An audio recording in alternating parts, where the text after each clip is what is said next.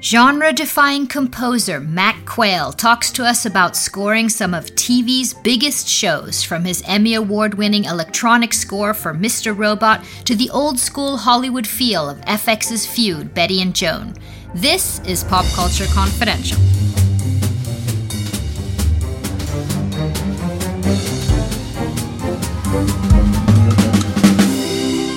Hello, everyone. Welcome back to the show prolific TV creator Ryan Murphy is back with one of the most anticipated shows of the season American Crime Story The Assassination of Gianni Versace. That premieres in the US this week on FX and stars, among others, Penelope Cruz. One of Murphy's very frequent collaborators on this new show as well is composer Mac Quayle. Mr. Quayle's unique and many times unconventional sound has made him the go to composer for some of the biggest TV creators and filmmakers working now. Mac's music career started early, singing in the church choir back home in Virginia. He joined the school's marching band and then began playing new wave and punk in different local groups. Later, he moved to New York and found huge success as a producer and music remixer. He worked on 40 number one Billboard dance hits with some of the biggest names in the music business. He created music for Madonna, Whitney Houston, Britney Spears, Beyonce, Sting, and many more. Then he headed to Los Angeles to pursue work composing for film and TV. He worked as an additional composer for Cliff Martinez on, among others, films like Drive and Spring Breakers. In 2015, he landed the job to compose the score for Sam Esmail's new series, Mr. Robot. This score would lead to an Emmy.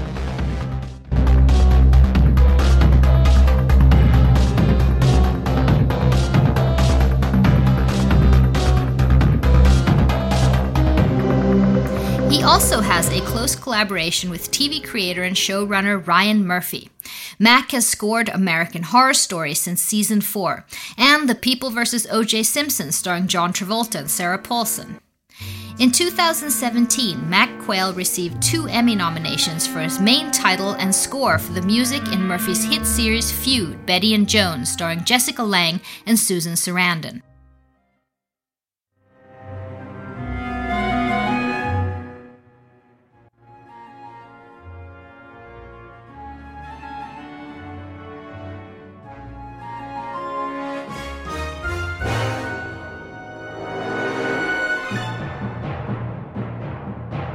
Quayle has written music for over 40 films and television shows, so I'm very happy to talk to him about his process here today. I started by asking him when he himself goes to the movies, is he always thinking about the music, the score? Well, you know, it's it's um, it's an interesting thing when when you start to learn about the filmmaking process. Um, I mean, obviously, music is just one part of it, um, but the editing, the camera work, the lighting. Like once each of those parts of the process, when you learn about them, it can be a little difficult to not see that what's happening mm-hmm. and to not be like, oh, okay, I see how they edited that there, and now it's, you know, or, or the way the way that is lit or that that particular camera angle. Um, it takes a little bit of the mystery out of it, but great filmmaking uh, can kind of transcend all of that because you just get lost in the story. And um, the, the same can happen for me when I'm watching, and, and music just sort of blends into the background, and I'm, I'm not really paying attention to it um, because I'm so captivated by what, you know, this journey the filmmaker is taking me on. Uh, exceptions to that would be if I feel if the music sticks out in a way that um, I don't think is working. Mm-hmm. Mm-hmm, right. so so so like a, a, someone's choice for for for the music. Um, say I disagree with, and I think it's, it's it's totally interrupting the film and not doing what what I would do. That can jump out at me. and and make me notice the music. Because that's so interesting. Because sometimes it too much can be amazing. You, I mean, you could just think about, wow, this is like too much. It's like a wall of music, but that's great. That adds something. And sometimes it's like, I don't want you to tell me everything I'm feeling at every moment. it's really uh, uh, magic how you get that right. Yeah, I agree. I agree. And um, so the other the other side to to it for me is when if there's something really great musically and there's maybe a moment in the story where, where the story takes a breath and I can just enjoy the music and, and I, I'll think, wow, that's what a great cue. Mm-hmm, it mm-hmm. sounds, that sounds fantastic. Um, and so it's either if it's bad, I'll notice it. if it's really great, I'll notice it. And then if it's just working and doing its job, it kind of fades into the fades into the background. Okay, I'd, I'd like to go back a little bit in your career. Um, why did you leave New York, where you were a successful producer, remixing others, and move to Los Angeles? In the early 2000s, the music industry started to have some pretty significant changes. Um, you know, Napster had happened in the very end of the 90s. Uh, piracy was starting to be rampant um, and the, for the first time, sales were going down. And the work that we were doing with the, with the record labels uh, started to dry up. Mm-hmm. Everything was shifting. And in 2003, uh, it was just really starting to change. And I thought it's, it's like time to do something, to do something else. And so I set my sights on, on moving to California with the kind of a vague idea of of getting into scoring, and in the beginning of 2004 moved moved out here to to see what what might be possible. Well, you were very sort of smart ahead of your time to be thinking like this, right? There must have been many people left not sort of realizing what was going on in the industry, I can imagine. Um, yeah, I, th- I think so. And I, and I think it was a something that people started to do. You saw a lot of people leave the music industry and, and come over into you know, to try their their their fate in in the scoring. But there are a lot of people still doing remixing, but I'm I'm sure there's sort of maybe maybe like amateurs, or I mean, are there people on you who, who's doing that now? I mean, there definitely is remixing is still happening. It never went away. Um, you know, one of the I, am sure there's there's money being paid for it now. There's there's budgets um, for some of the really biggest biggest DJs or whatever that are doing remixes. They're they're probably getting paid well. And my guess is the rest of the people doing remixes are either not getting paid or they're getting paid very little. Mm-hmm. Um, you know, one of the shifts that was already happening during this uh, early 2000s time period was the you know the advancement of technology had made it so that pretty much anyone with a laptop right. and like one, one piece of software could potentially do a remix. It didn't mean it would be good. It might be, but um, so all of a sudden there's just a flood of people wanting to do remixes, very hungry, mm-hmm. very excited to do it, and the record label started thinking, hmm. Wow, why should we pay all these professionals a lot of money to do the remixes? Why don't we give it out to 10 young guys and tell them to, to send us a remix, and if we like one of them, we'll give them a you know a little money. right, it. right, right. Well, so that changes things, right? yeah, it, um, do, it does. When you start composing for something like Mr. Robot, do you first have a conversation with Sam Esmail? Do you first see footage? How does this begin? Well, yes, it does. It all starts with a conversation, and in fact, you know, the beginning of that, uh, my relationship with Sam and working on the show it all it began with a meeting. We we met. I watched the pilot episode. Oh, so he had that already. they had shot the pilot, and this was back in, I guess January of 2015. So three three years ago, and um, we we sat down and, and we talked about uh, we talked about the the pilot and Sam felt very strongly that the sound of the show should be very electronic which I which I agreed. I thought it I thought it would really work. And based on those conversations, uh, then I then I start writing music in my studio and sending him music to hear and you know have his input on whether mm-hmm. he he loves what I do the first the first version or he has suggestions for changes. And that process has pretty much stayed throughout. You know we've done 3 seasons of the show now and that process is you know pretty pretty much intact. We, we there's a conversation. I write music.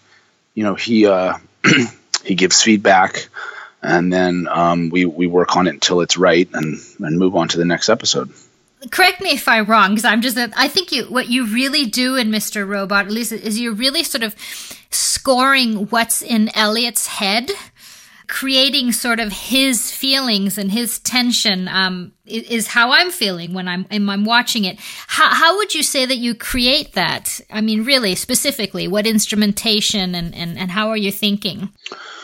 Well, you know, it's funny because when I when I started the show, um, that wasn't what I was aware that I was doing.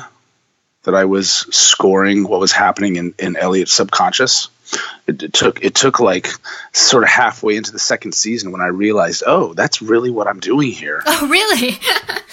and I, you know, I guess I guess it, it just sort of happened by my doing, you know, like what feels, what felt right, and and just kind of following my instincts, and out of that came the fact that really I was scoring what was happening in his head.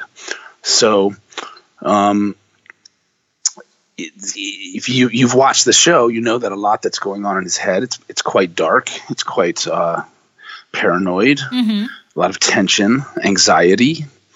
Um, a lot of bizarre things happening. And so the sounds that I had found found myself using were all sounds that would evoke those types of you know those types of feelings.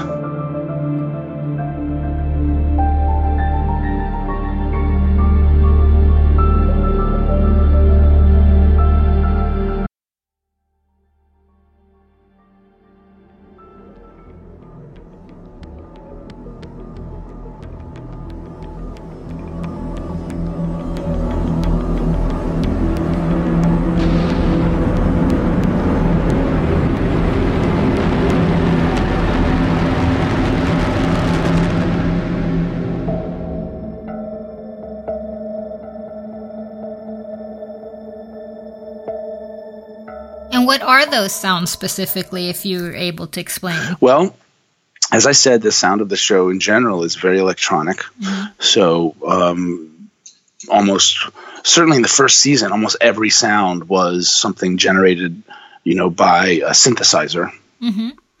Um, and so, you know, I would say things that terms I would use for uh, some of the more tense, unsettling um, moments.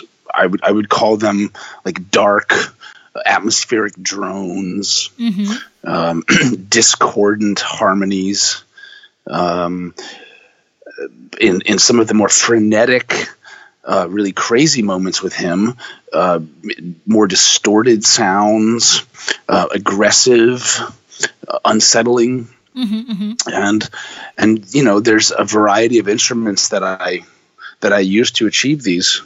You know, like as I said, mostly electronic. Mm-hmm. So um, I'm not sure most of them can be labeled in sort of conventional musical terms like oh well this is a guitar sound right right or that this is a this is an oboe it's more like oh it's a it's a it's a sound created by, electronically by a synthesizer which doesn't necessarily have uh, a counterpart sort of in the in the real instrument world.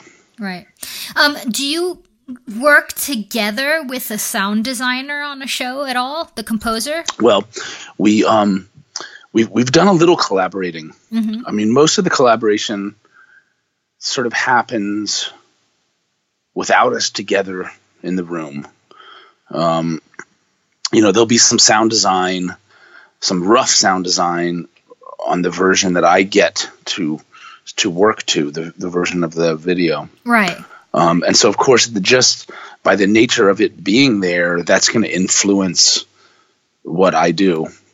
Um, and then when I turn the music in and they're on the mix stage doing the final tweaking of everything, the music that's now there is going to affect Him. what he does to sculpt his sounds. Um, so that's kind of an in, you know, indirect method of collaboration. A few times we've actually passed some sounds back and forth. Mm-hmm. Um, there was a episode in, in season one, and uh, this scene down um, at kind of in this industrial area by the water and there was like a sound of a pile driver, this big machine mm-hmm. um, that the sound designer had had uh, put in there, and he he gave that sound to me, and I took it and I I kind of used it as a big percussion instrument in the music track. Oh wow! And um, it was it was fun. It worked it worked really well. We did something similar in this past season with this uh, long scene on a subway car in New York. Mm-hmm. And he gave me the sound of the train going click clack over the tracks. And it had a rhythm to it. Right. And so i i, I took it and, and looped it and and had it in time. And then i wrote my music on top of it in the same tempo of, as the train click clacks and so that's so that was kind of fun. It's, it's subliminal, like yeah, it's, it's yeah. not something if you don't if you're not looking for it, you might not notice it, but it's it's it's there. I killed a woman. Got her right in the heart with a stun gun.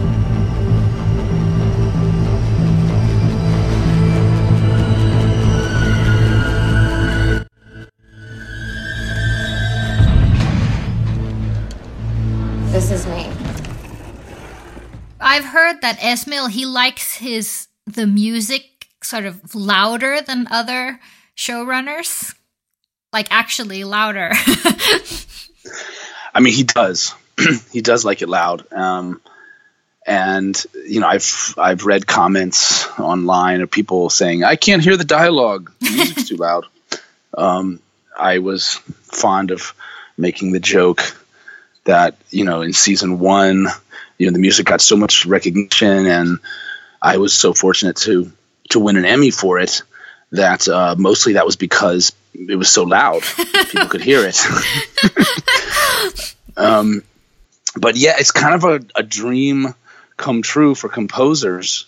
Uh, I'm, I'm sure you can you can talk to any composer out there and they'll tell you of experiences where they have just sweated over a particular cue mm-hmm. and they've been asked to revise it and revise it and revise it and and and just work so hard and when they finally see the finished product you can't even hear it it's right. like buried so low oh. underneath the dialogue and sound effects so um, so it's really nice to to to have the music be to be heard. All right, right.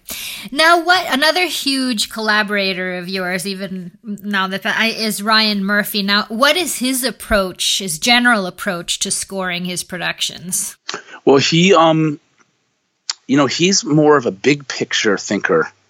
Uh, as, as, at least as far as our interactions go. I mean, he will, um, in initial conversations, just say, how okay this is the direction that we need to go.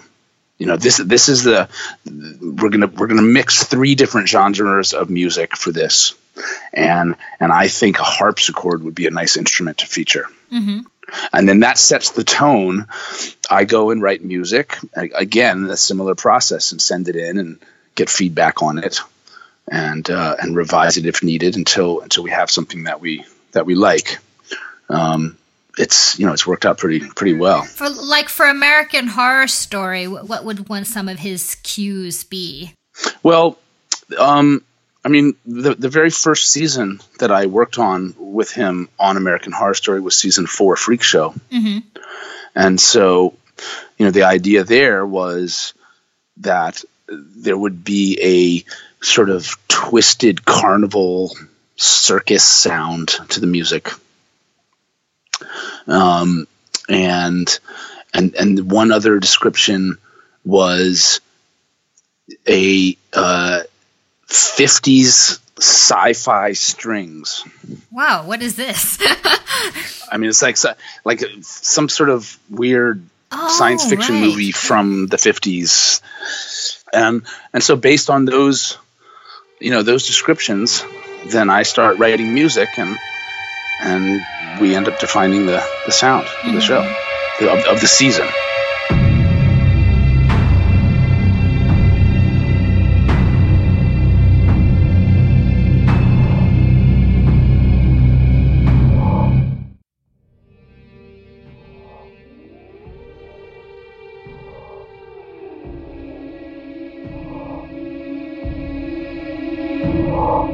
Now, feud Bette and Joan. That seems like quite a departure from from what you you have been doing, sort of electronically and stuff. How did you start there? Were you looking at composers from the era for inspiration, for example, or Well, definitely. And um, again, from Ryan came this. You know, I want this. I want this show to sound like Hollywood in the '60s. Um, orchestral, a little bit jazzy, and we we also need to be able to help tell this sad story of these two women.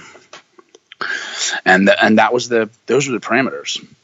And so, you know, based on that, I immersed myself in a, a lot of music from that period, and uh, and began began writing. The first thing I wrote was the main title theme.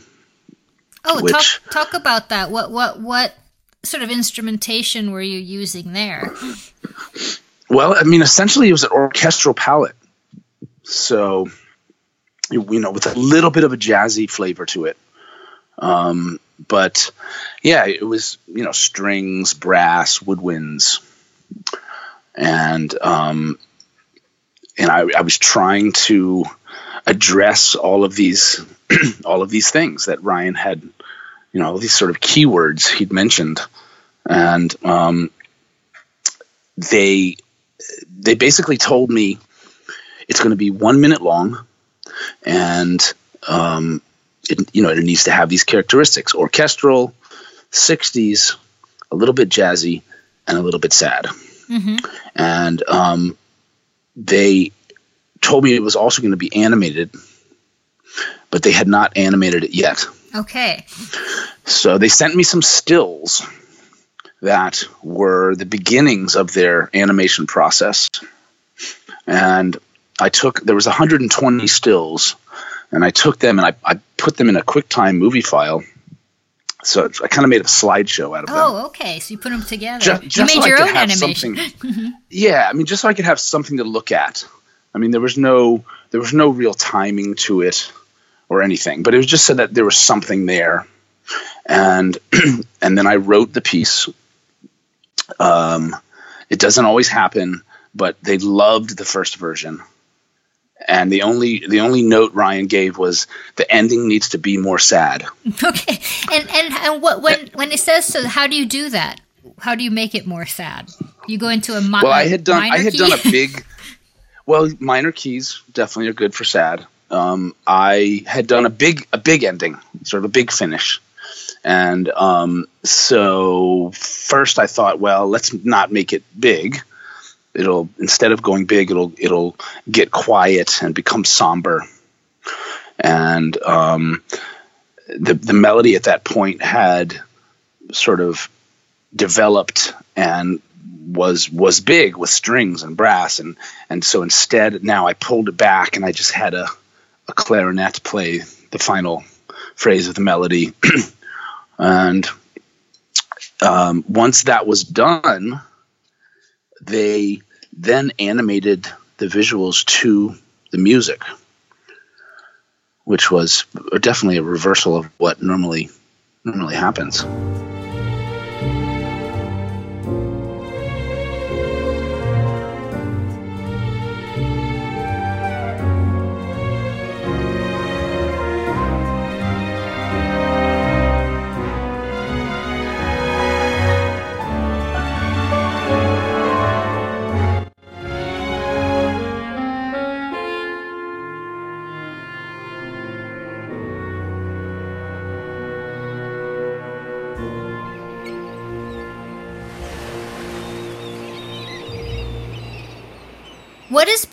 most challenging um, television project, would you say, in your career, and why?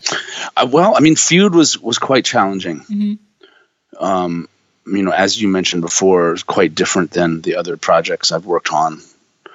Um, writing uh, 60s orchestral music uh, wasn't exactly something that um, I could say was in my in my tool bag.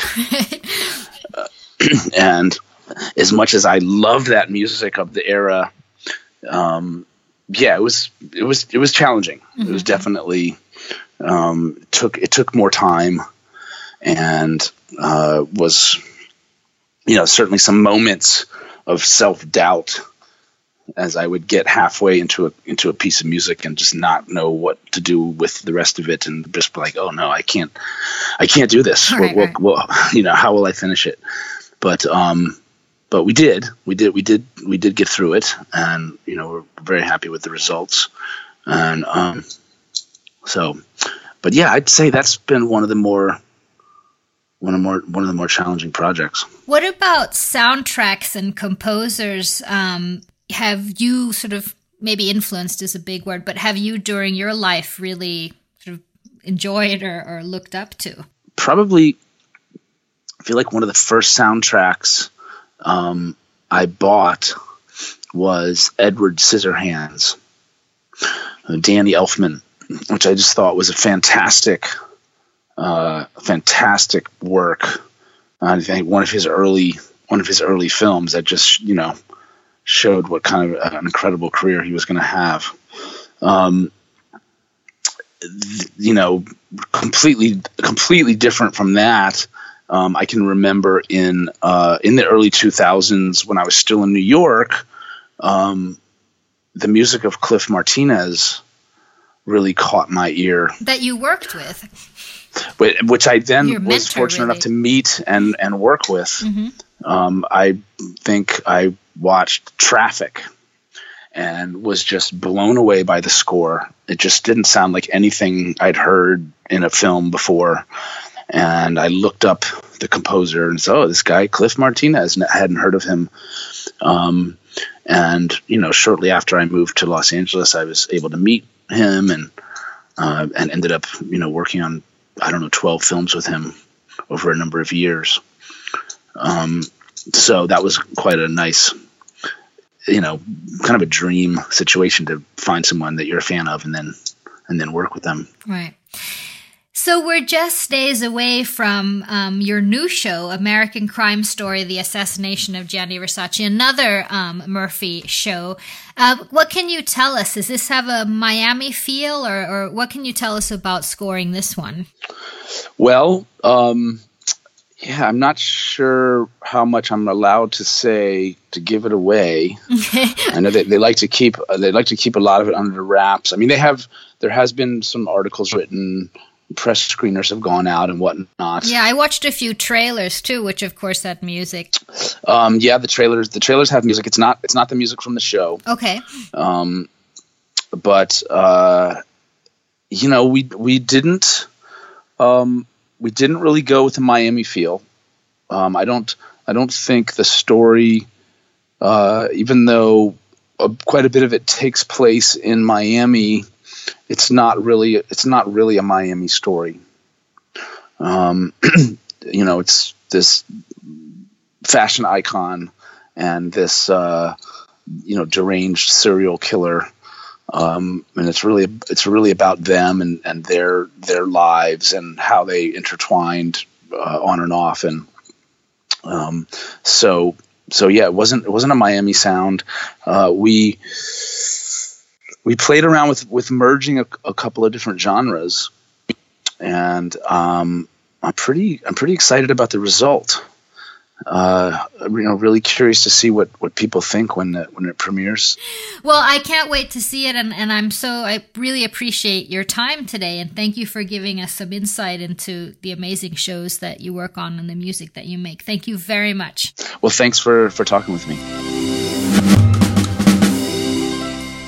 Thank you so much, Mac Quayle. And thank you for listening. Now, I have a little favor to ask of you. If you have a moment, please rate the show on iTunes or SoundCloud and spread the word. It really helps others who are interested in the interviews we're doing and the topics to find us. So that would be great. And follow us on Twitter at Pod Pop Culture and Instagram Pop Culture Confidential and keep sending responses to the shows. I really appreciate it. It's so much fun and it also helps me figure out what guests and topics that we can look into going forward. So thank you for that. This show was edited by Tom Hansen, theme music by Carl Boy, produced by Renee Vikander and myself. I'm Christina Jeurling Birro. Thank you so much for listening.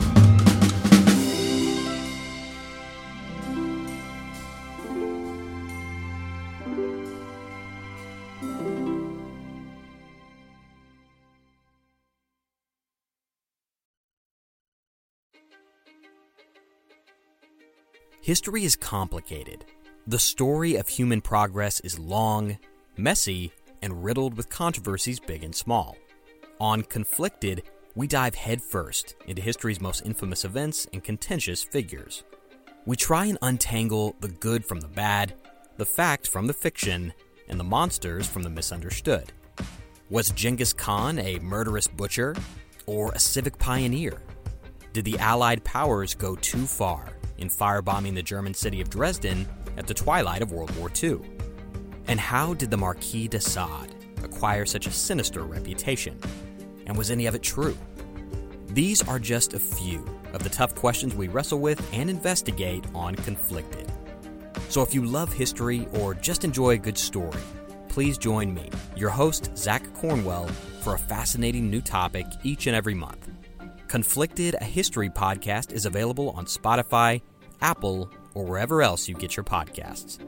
I hope to see you soon.